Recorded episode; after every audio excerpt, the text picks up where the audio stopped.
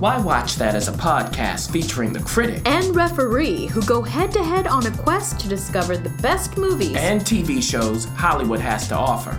Expect the unexpected from the critic. While nothing gets past the ref. We do all the work. So you don't have to. Welcome, Welcome to, to Why Watch That. that.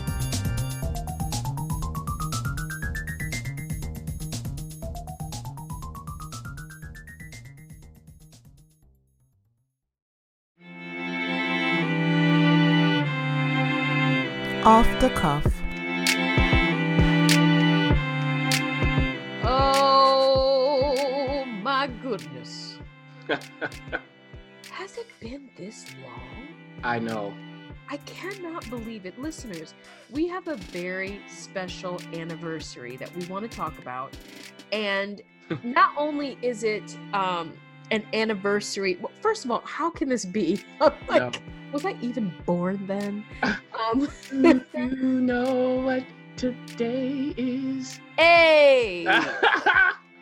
we are celebrating a very important work, shall we say? Yep.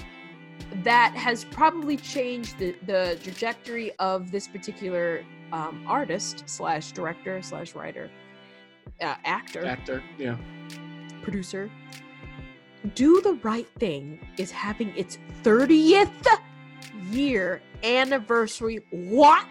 Yeah. It's very hard to imagine. And right now in select cities, you can catch it in the theaters. Yes.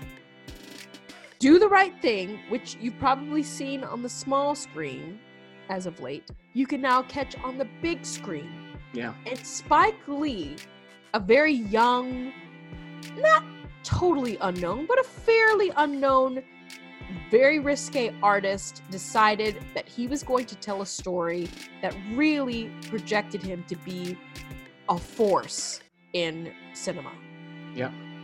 Just uh, it, it, it is. This is, you know, one of my all time favorites uh, from Spike, just really in general.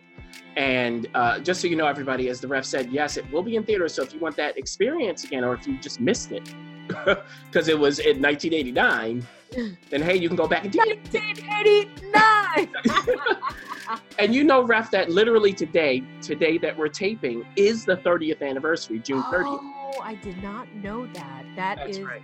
It's wild to think it's been 30 years and we're still dealing with some of the same historical wrongs uh, that we're still dealing with. Just for our sake, for listeners who are maybe Gen Zers or heck who are millennials who haven't quite seen this let's kind of go through the very light plot of it and give our take. Yeah and and just in addition to the theaters before we do that it will be on the Starz networks in july. Ah, okay. so it's there. Um, now look it's hot in bed-stuy. Very uh, new york. New york. Okay real hot dead of summer.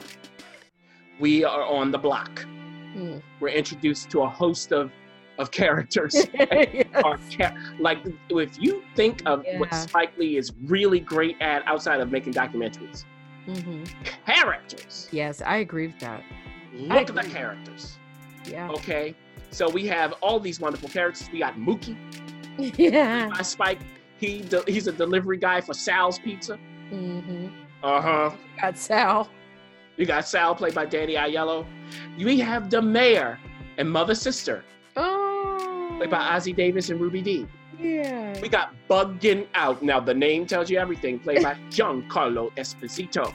Yes. Radio Raheem, played by the great and late Bill Nunn. Yeah. When y'all think of boom boxes, fight oh. the power. Yes, sir. This movie. John Turturro works at Sal's Pizza. Oh, yes, he, does. he does. Yeah, he does. Mm-hmm. Pino and others. We got Roger Guenveur Smith as Smiley. Oh, my goodness.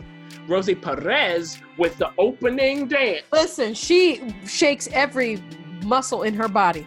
She said, wait till y'all see in living color. Yeah. so that's what launched her, helped to launch her, of course.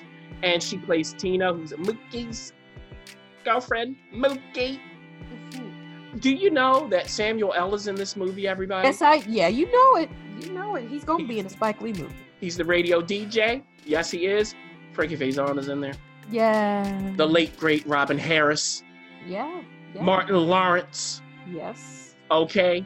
So we see over the course of a day yeah. what happens in this neighbor neighborhood. It's Spike Lee, it's racial tensions. They come to a head.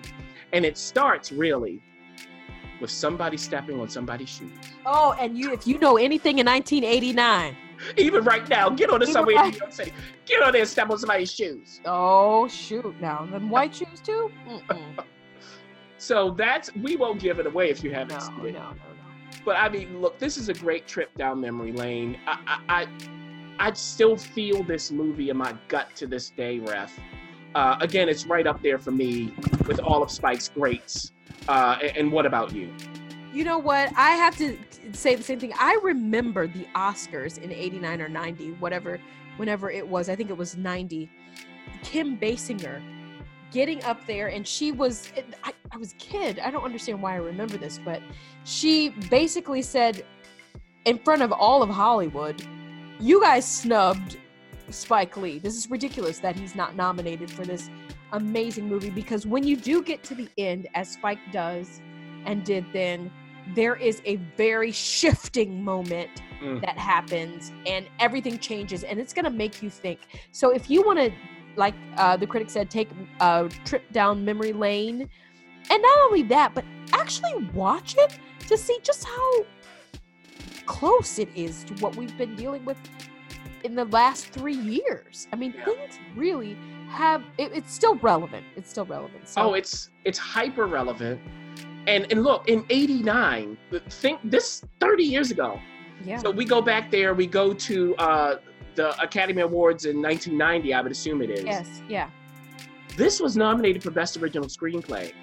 Danny Aiello was nominated for Best Supporting Actor. For this movie to be nominated for anything, and like Kim Basinger said, it wasn't nominated for the right stuff. Exactly. But to be nominated for anything, you know that it had to do something. The late, great Roger Ebert will tell you so among all of us who were living it.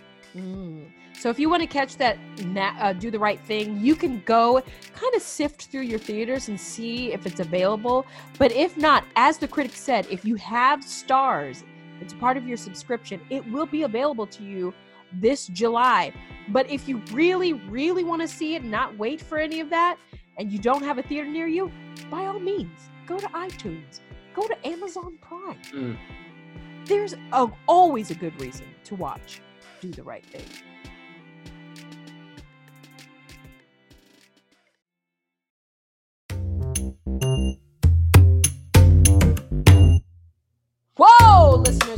Two giveaways for you. Yes, one second.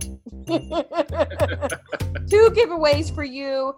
Two amazing movies. Pet Sematary, we've got three copies and one yeah. very special copy. And this is that remake, right? Not the this old. It's just a remake that just came out this year. On July 8th, we're going to go live, and there will be three winners who will take away two of them will take away what? A 4K version of the movies too. Okay. Then we have a grand prize winner. Grand. And that's a director signed 4K copy. I think that winner will be me. Yes, I think I want that too. But you have to enter on July 8th for your chance to win. So you might want to get on that. But we also, I hear, have another giveaway, Greta. That's right. And we all know that we love boxes of chocolates. And mm that means 25 years ago, yes, Forrest Gump oh, came into oh. being. Jedi. so if you want a remastered version of this classic, if you want a copy of that, enter the giveaway. Yes, it does. This one goes live on July 6th. So as the ref said, Pet Sematary is July 8th. Yes. That's when you can begin entering. Forrest Gump is July 6th. And where do they enter, Ref? They can go to whywatchthat.com slash giveaway.